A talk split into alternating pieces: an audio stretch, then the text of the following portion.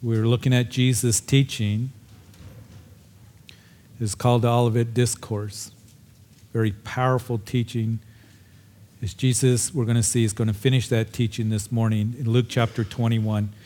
We have traveled as far as verse 34, where we read Jesus say to his disciples and to us, But take heed to yourselves, lest your hearts be weighed down with carousing and drunkenness and the cares of this life, and that day come upon you unexpectedly. For it will come as a snare on all those who dwell on the face of the whole earth. Watch therefore, verse 36, and pray always that you may be counted worthy to escape all these things that will come to pass and stand before the Son of Man. Jesus talking to his disciples, as you recall, in his last full day of ministry, there they are at the temple proper.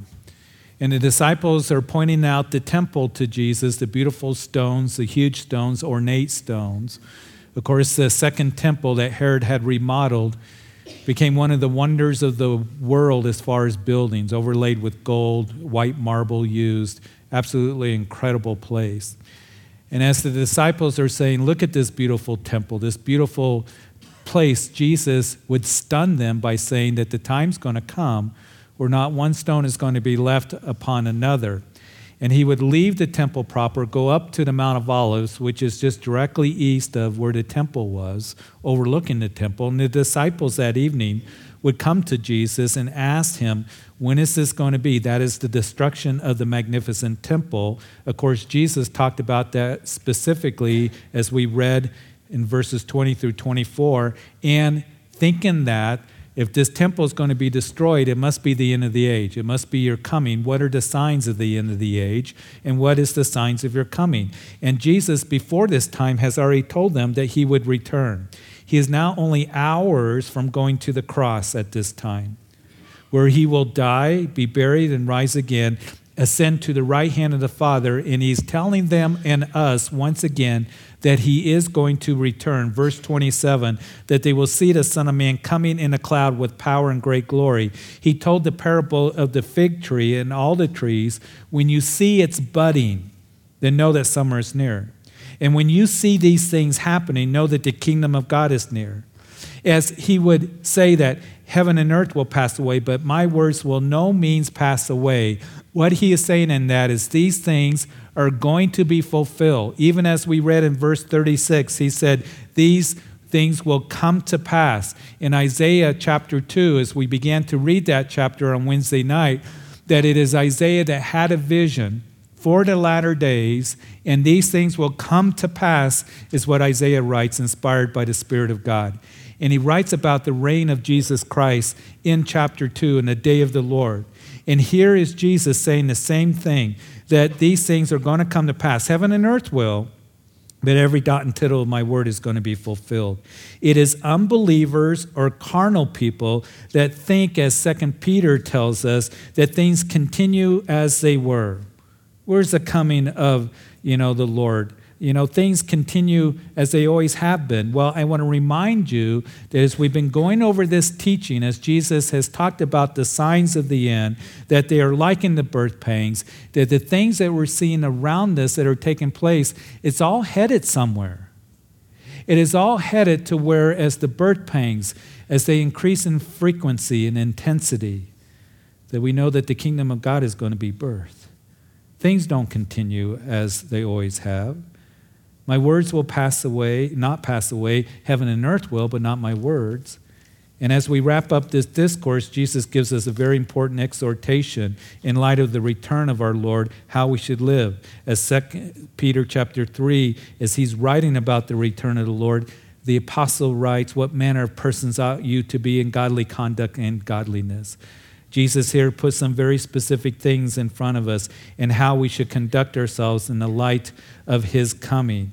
He, in this exhortation, also gives us a warning. But before he gives us that warning, he says, let's read it again in verse 34 take heed to yourselves. Uh, the language is a present imperative. In other words, you must take heed to yourselves. He is not saying, well, here's a suggestion or I think this is a good idea. Or maybe you want to do this, you know, if you want to. No. He is saying you must continually be taking heed to yourselves. He is not saying take heed to yourselves in that. What it means is you focus on self, that everything you do is about self, that life is centered around self. But rather, what he is saying is pay special, careful attention to yourselves spiritually. Be alert, be awake, be sober, be watching, as we see in other places in the New Testament concerning the Lord's return and what our response to it is. And the warning is given that if we do not constantly and continually take heed to yourselves, there is a dullness that's going to take place in your life. Verse 34 again, lest your hearts be weighed down with carousing, drunkenness, and cares of this life, and that day come upon you unexpectedly. Take heed to yourselves Pay attention. And by the way, that's what we are to do daily as Christians. That's the way that we are to live. Paul, when he was writing to young Timothy, he said, Timothy, take heed to yourself and to the doctrine. That is, you continue on in the truth of God's word. You be an example to the believers in word and in conduct, in love, in spirit, in purity, and in faith. Paul, when he was addressing the Ephesian elders there in Acts chapter 20, he would say to them, Therefore, you take heed to yourselves and to all the flock among which the Holy Spirit has made you overseers, to shepherd the church of God, which he has purchased with his own blood. And I know for me, that's an exhortation given to me as an overseer that it's important that as I shepherd the flock of God, the church of God, which he purchased with his own blood, that I need to be taking heed to myself spiritually, that I need to continue growing in my relationship with Him, knowing Him, being sensitive to His leading, being dependent upon Him. Listen, you want to be a godly influence to those who are linked to you in your life? Then the exhortation is given take heed to yourself. You want to be a godly influence to your wife, husband, and to your kids' dad as the priest of your home? Then take heed to yourself spiritually. Moms, you want to be that influence to your kids in a godly way as you are raising them, knowing that they are the future of the church, the future of this world. Then take heed to yourself spiritually. You want to have that influence, then what we are to do is make sure that we are paying attention and watching and doing those things to stay close to the Lord, to learn of Him, and to walk with Him. You see, a problem can be one of the problems is we want to take heed to other people. We live in a culture that we love to talk about other people. We like to point them out. There are shortcomings, you know, give focus on them. They're so carnal. I don't like them.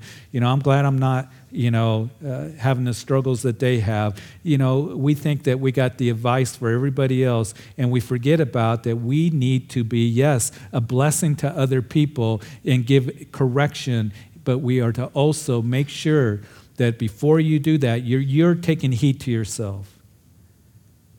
And in light of my return, the first exhortation is take heed to yourselves less. And now he says, This is something I don't want to have happen in your life, in your spiritual life. It's a warning, lest your hearts be weighed down. He isn't talking about our hearts beating in our chest. He's speaking of the deepest resources of our very being, the real you, the real me. You know, not just your intellect, but the deepest part of you. Beware lest you have your hearts be weighed down. The King James uses the word overcharged. It's the only time that it's used in the New Testament. The word has the meaning of laden down, burdened down, New King James, weighed down. It might ring a bell with you who are here on Wednesday nights, as we see in chapter one of Isaiah, that when he begins to give that indictment from God on God's people, that you are people that are weighed down with iniquity. And that's what sin and carnality does it weighs you down, it doesn't free you. Some people think I'll just live any way that I want. I'm going to live after the world, do what I want. You're going to be weighed down with iniquity. It's going to be like a huge weight that's going to crush you over time. And here Jesus is giving that warning to us as he says, Take heed to yourself spiritually, constantly, continually, a present imperative. You must be doing this. And then, as you do, some promises that are coming and benefit and blessing that he will say. But if we don't do, then you will have a hardness of heart of the things of the Lord and towards the Lord.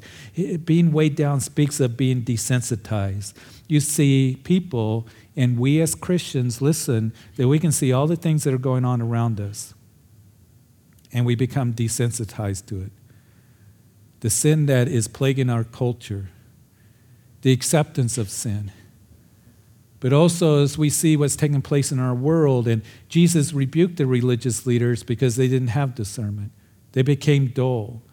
They didn't take heed to themselves, they were only focused on themselves. And he said, You can discern the weather, the face of the sky, but you can't discern the coming of the Son of Man. We see the signs, the birth pangs that are all around us, and the storm clouds that are gathering. And, and we look at it and we think, well, you know, things are just going to continue. We don't need to think about and, and you know, focus on the Lord coming and, and his return, and we don't need to be sensitive to it. Yes, we do. Don't be dull to it. Are we on the brink of nuclear war with North Korea? Because even as last week we talked about the perplexity of nations with distress, that it means that the world, the nations of the world, are going to be facing things. These are birth pangs. It's going to get worse and worse until the one comes along who's going to seem to be the answer to the world's problems, the one called the Antichrist. But there's going to be perplexity of nations with distress, problems, no way out. We're facing threats from North Korea to detonate a hydrogen bomb in the Pacific Ocean to bomb Hawaii and Guam and the mainland just this week. And I hear people say, ah, it won't happen. He's just, they're just shooting their mouths off and all of this. Really? Can you be certain? Are we that secure? Are we ones that we think it won't happen just as in the Old Testament time in the first temple period, even in this period that Jesus is speaking, that they said nothing's going to happen to us? You know, we have the temple, we're God's people. And they put their security in those things rather in, in the Lord. You think that there's nothing to worry about, talk to the people in Hawaii that the civil authorities are getting them ready and prepared in case of a nuclear attack and in Guam. That's never happened in our history before. Not since the Cuban Missile Crisis of the early 60s. We have seen even yesterday that buried underneath all that news that Iran has tested a new missile, a medium range, you know, ballistic missile that can put multiple warheads on it, and they're working with North Korea. You know that they're getting that missile technology able to hit Israel, Western Europe. You don't think that's a problem when they have a theology of the caliphate? That we're going to destroy the little Satan and the great Satan and we're going to usher in the Islamic Mahdi, that's driving their foreign policy. We become dull to those things. We stop watching, we stop paying attention. I don't know what tomorrow holds, but I do know who holds tomorrow. I don't know when the Lord's going to come back. We don't know the day or the hour, but I know that one day He is going to come back. He promised to.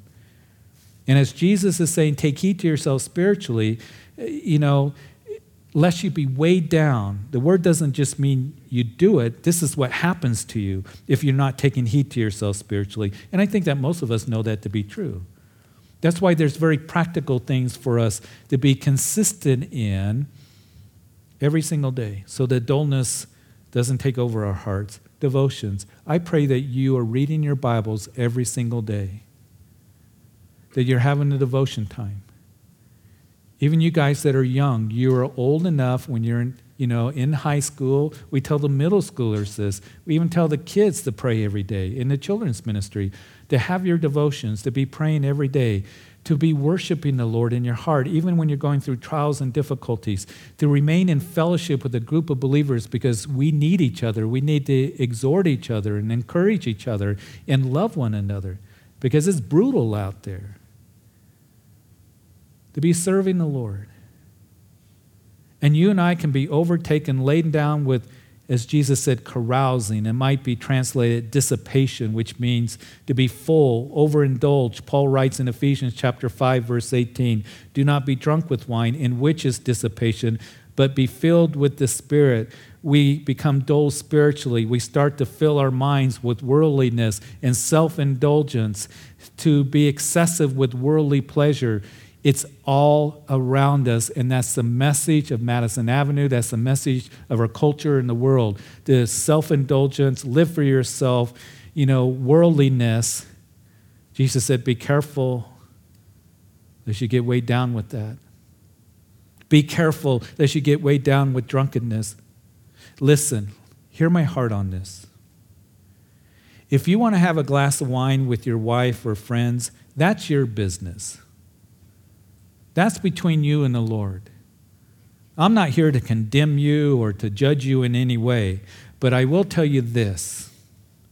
I know that for me, 1 Timothy chapter 3 tells me as an overseer, I am not to be given to wine.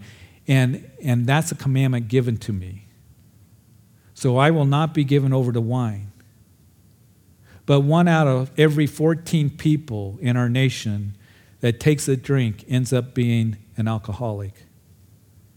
If you knew that one out of every 14 people would get cancer from something, would you do it? 50,000 Americans are killed every year by drunk drivers. Just in case anybody's here and you think that going out and drinking with your friends and smoking dope and partying that it's cool, that there are many more people that are here. That they have watched their loved ones and those that they care for, their lives have been greatly affected in horrible, terrible ways because of alcohol and drugs. Just in case anybody here has a sassy attitude about drinking or drugs, you go Monday nights to the most excellent way and you talk with Dan and Linda Jancic. And they'll tell you, as they've been faithful to minister to those who have addictions, the love of Jesus Christ and the freedom that's found in Jesus Christ, that they'll tell you that they have heard and seen firsthand what it does to people's lives. You can go and talk to the people themselves, that they will also tell you how alcohol and drugs have ruined families and marriages, and they are being set free in Jesus Christ and receiving His forgiveness and restoration and mercy and strength. And He is working in their lives, and there is hope. I know I'm being heavy. You might be saying, Woo, you're kind of being heavy. I should have stayed home and watched the game.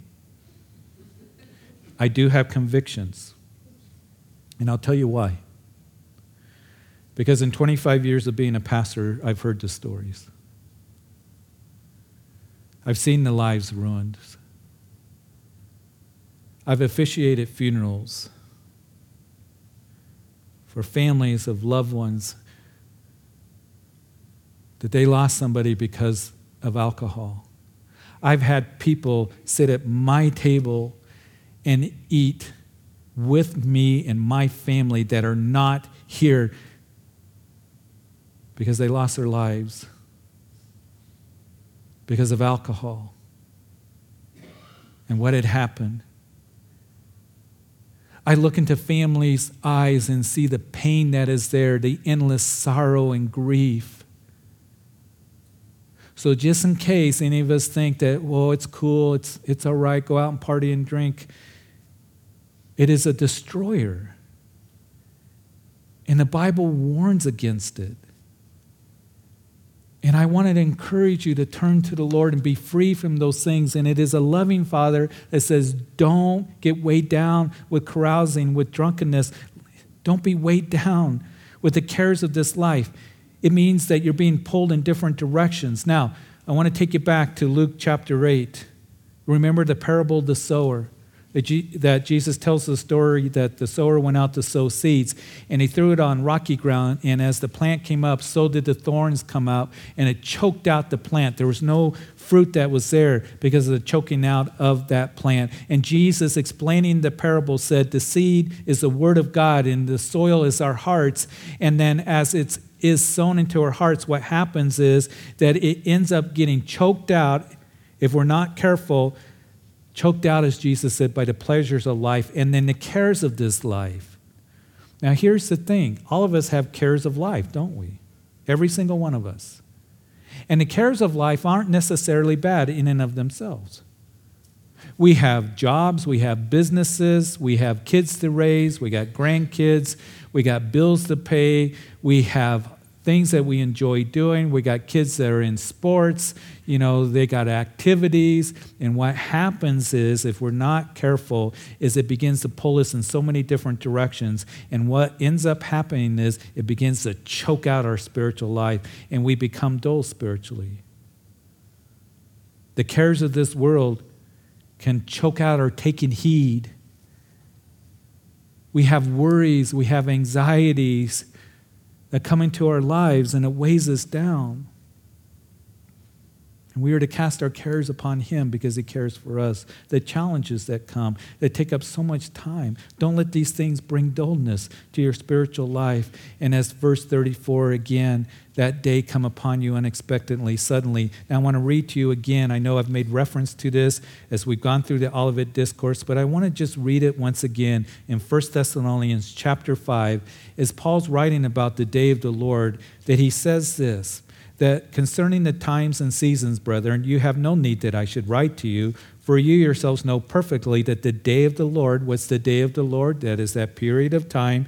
It starts the tribulation period, seven years of tribulation, and it includes the second coming of Jesus Christ at the end of Daniel's 70th week, or that seven year period, and then also includes the millennium reign of Jesus Christ. But when it begins, you yourselves know perfectly that the day of the Lord so comes as a thief in the night. For when they say peace and safety, then sudden destruction comes upon them as labor pains upon a pregnant woman, and they shall not escape. Underline that. But you, brethren, are not in darkness, so that this day should overtake you as a thief. You are all sons of the light, sons of the day. We're not of the night nor of darkness. Therefore, let us not sleep as others do, but let us watch and be sober. Non believers, the day of the Lord will come upon them unexpectedly. You're children of the day, not of the night. Paul being consistent in what our Lord says. And then let's look at verse 35 again. For it will come as a snare on all those who dwell on the face of the whole earth, not just Jerusalem, not just Israel, but the whole earth. And that term is used as a reference those who dwell on the face of the earth, a reference to non believers. Revelation chapter 3, verse 10. Jesus writing that letter to the church of Philadelphia, in those seven letters to the seven churches, he gives a very wonderful promise, a promise of comfort. He said in verse 10, Because you have kept my command to persevere. It's what he's telling us here, isn't it? In the text that we're reading today in Luke chapter 21. He's telling us to watch, to take heed, to persevere. Because you have kept my command to persevere, I also will keep you from the hour of trial which shall come upon the whole world to test those who dwell on the earth. This promise given that I will keep you, as the Greek reads, out of and away from the hour of trial, temptation, the King James says, which shall come upon all the world to try them that dwell on the earth. There's only one time that there's tribulation, temptation, trial that comes upon all the earth. That's the tribulation period. And the promise is given that He will keep us out of and away from that hour, not that He's going to keep us through that hour.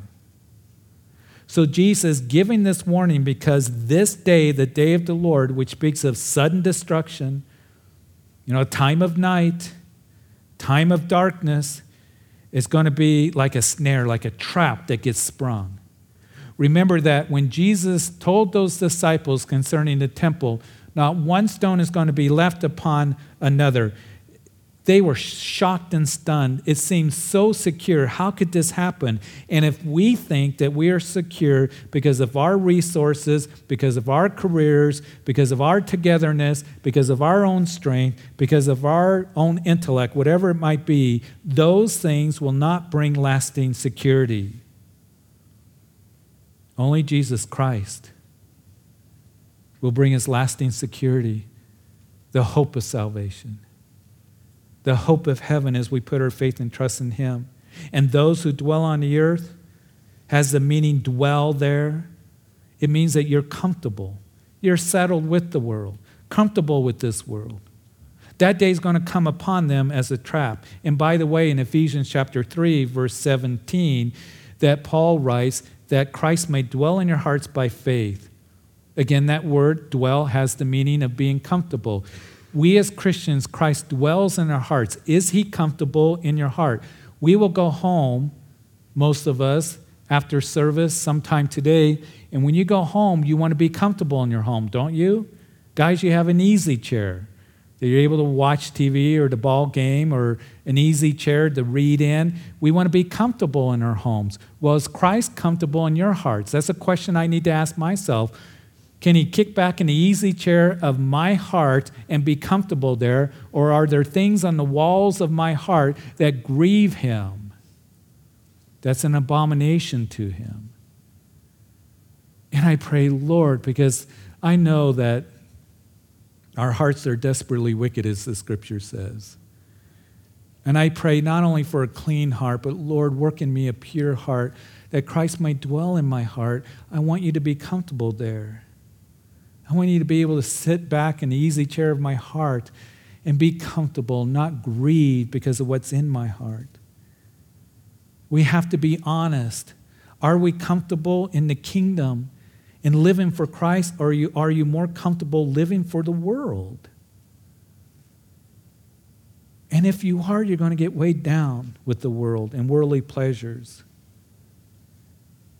And here, as Jesus gives that warning upon them, it will be a snare. It's going to happen. Don't be weighed down. Jesus would say in Matthew chapter 24 in the last days, because lawlessness will abound, the love of many will grow cold. But he who endures to the end shall be saved, as Luke records here as verse 36. He says, Watch therefore and pray always that you may be counted worthy to escape all these things that will come to pass and stand before the Son of Man. All these signs that mark the end of the age. And now Jesus gives us a message as he ends this teaching of hope.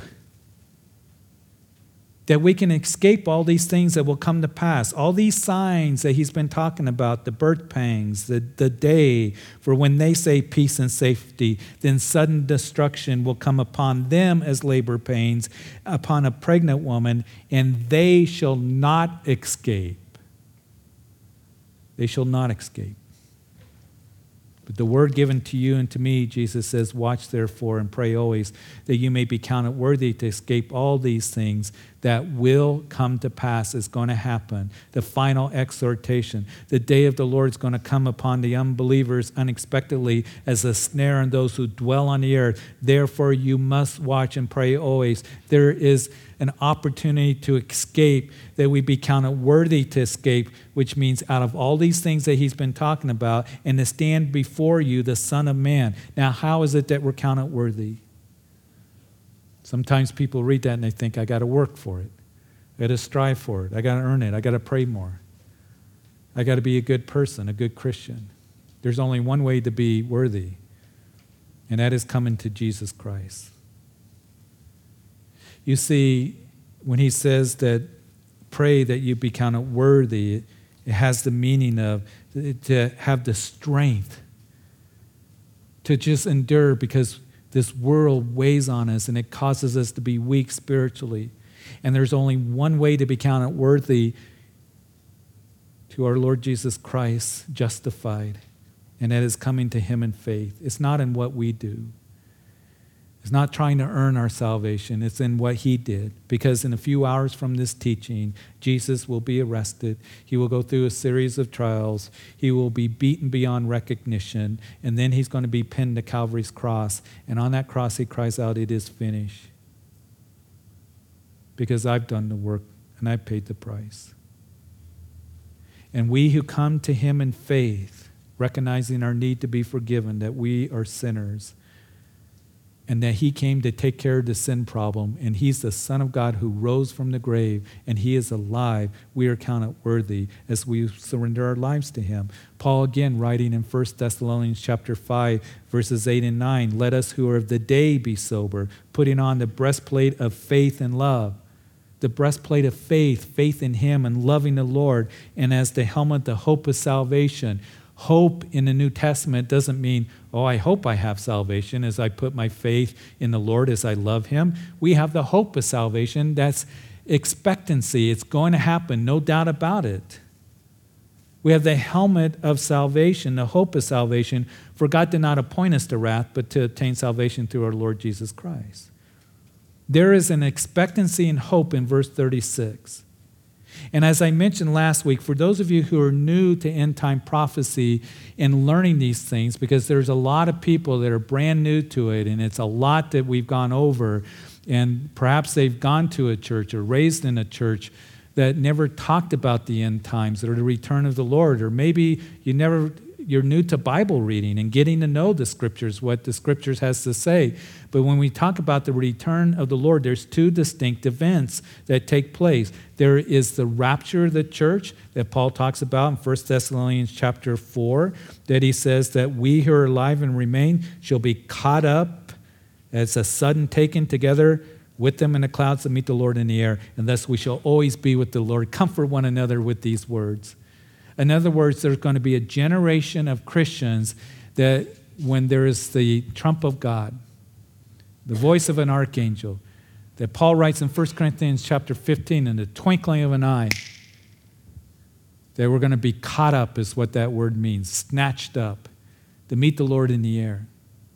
And then there is the second event called the second coming of Jesus Christ that we know takes place at the end of that seven year period called the tribulation period, more formally known as Daniel's 70th week, that we're going to come back with him that the armies of God in chapter 19 of the book of Revelation with white linens are coming back with him riding on white horses. So the rapture of the church is when he comes for his church. The second coming of Jesus Christ, when he touches down on the Mount of Olives and he physically, literally returns to this earth, he will judge the nations, establish his kingdom, restore the nation of Israel. He comes with his church. So the rapture is that he comes for his church, will meet the Lord in the air will be snatched up. And then there is the second coming when he comes with this church. That's you and I. What a great hope that we have. What a future that we have. And the rapture, I believe, scripture tells us, is signless. In other words, we have already seen that Jesus said in Luke chapter 12, I come when you are least expected and an hour that you do not know. That is why Jesus said in the chapter, Be the wise and faithful servant that's looking for the master's return. We call it the imminent return of Jesus. We're going to be taken out of and away from the hour of trial that shall come upon the whole earth to test those who dwell on the earth. We saw in Luke's gospel that Jesus, as he was talking right before he got to Jerusalem for the Passover, that he would say to those religious leaders that the coming of the Son of Man is like in the days of Noah and the days of Lot. They're given to marriage and, and marrying and buying and selling, and they didn't know that judgment was going to come upon them. And we know that those who lived in Noah's day, that they watched Noah for 120 years build that ark. He was a preacher of righteousness. And Noah said that judgment's going to come, and they didn't believe it. Till finally it started raining. And they all were destroyed in that flood. The days of Lot, as the angels came to get Lot and his family out of Sodom before fire and brimstone fell. And it's interesting when you read the book of Genesis that it says that Lot and his family lingered. They couldn't believe judgment's going to come. What do you mean judgment's going to come? This place is a place that's culturally stimulating, it's economically prosperous. They were buying and selling. This is the happening place. What do you mean judgment's going to come? And it was the angel that said to Lot and his family, Quit lingering. I've got to get you out before I can do anything to this city. And I think that that's significant because the Lord's going to take you and I out of this world before he pours out his wrath on a Christ rejected world.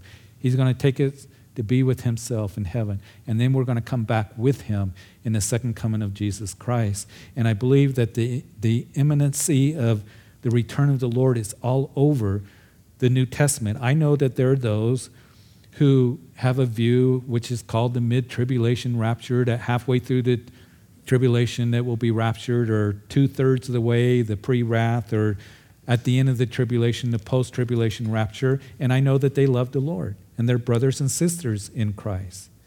And we're not saved because we have the right position on the rapture. But in my study of the scriptures, I just see the doctrine of imminent return all over the New Testament. I see that Paul put it before the Christians and the New Testament writers, and that's what I'm going to do.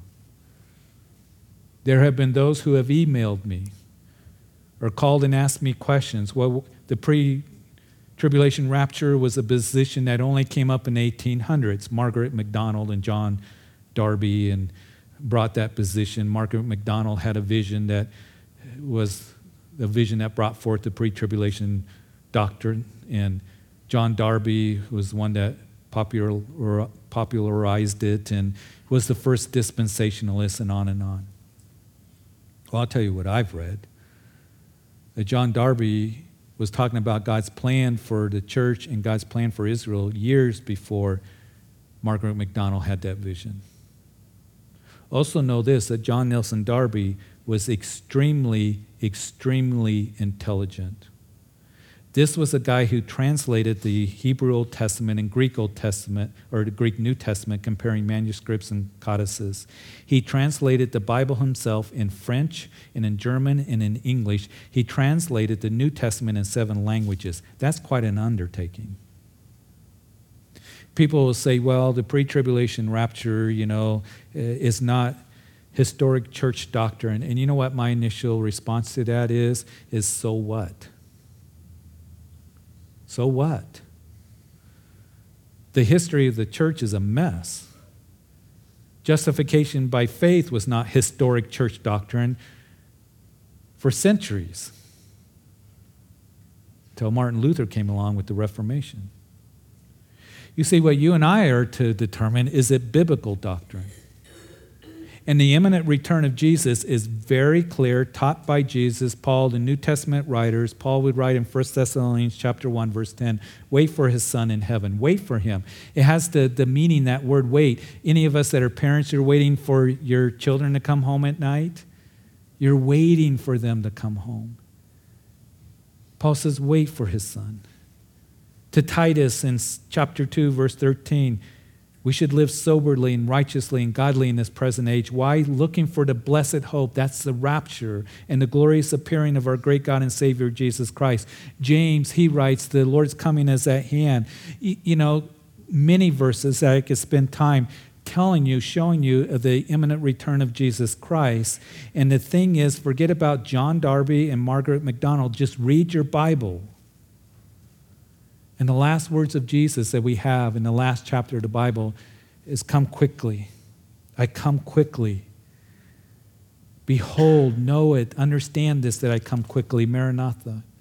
And those who say that the imminent return of Jesus was not taught in church history until 1880, that's not true either that the early church, the Didache, written in 100 to 120 AD, told the Christians to be ready, for you do not know the hour that your Lord comes. Early church leaders, the Epistle of Clement, written in 96 AD, wrote on the imminent return. In his second epistle, did the same thing. The Epistle of Barnabas wrote on the imminent return of Jesus Christ. We know that Latimer in the 1400s preach the imminent return of Jesus Christ. John Wesley did, said, expect him every hour. The point is, the New Testament doctrine is one of imminent, believed, and taught by the apostles passed through the ages. And I like what Dr. Mark Hitchcock says in his book.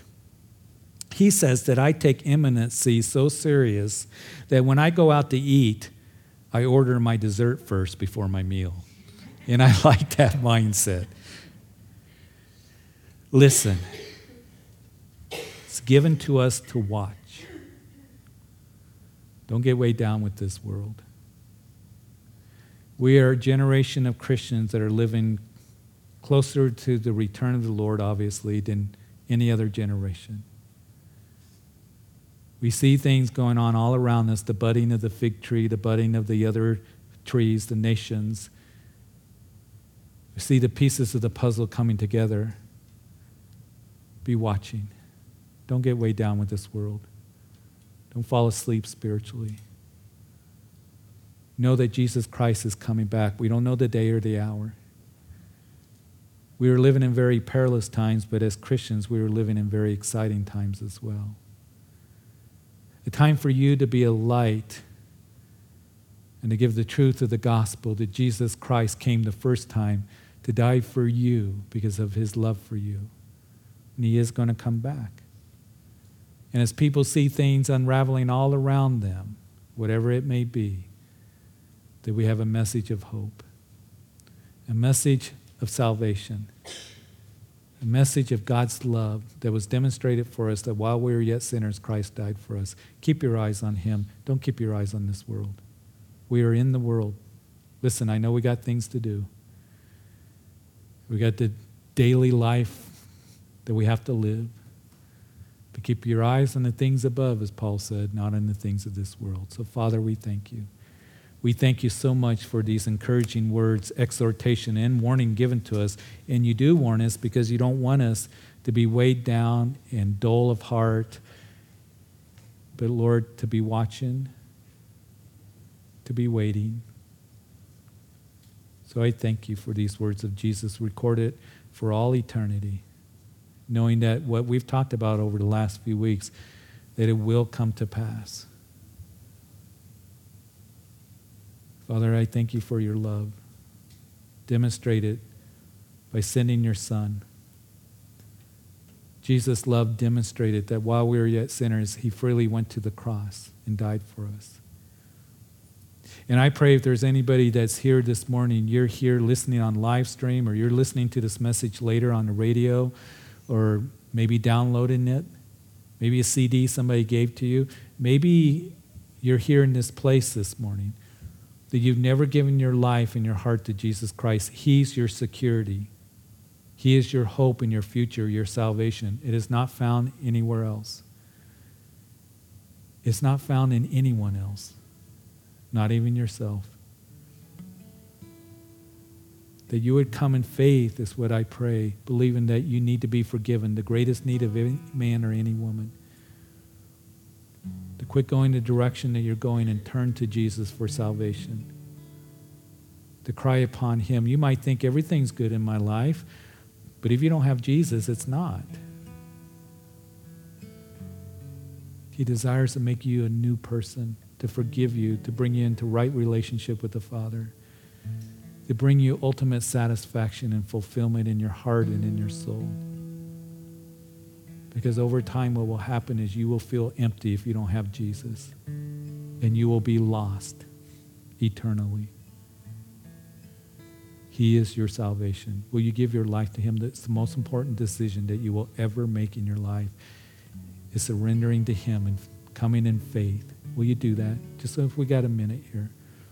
And if that's you, today is the day of salvation. That if you don't know if you're right with God or have that relationship with God through Jesus, will you pray in your heart this that Jesus, I come to you and ask that you would forgive me of my sins?